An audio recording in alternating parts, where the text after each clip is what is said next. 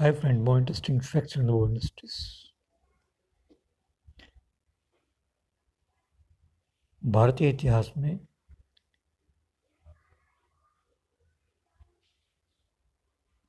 TV के धारावाहिक में रामायण का एक अलग ही स्थान है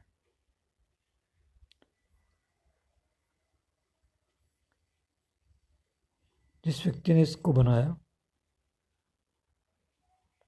उसका नाम रामानंद सागर।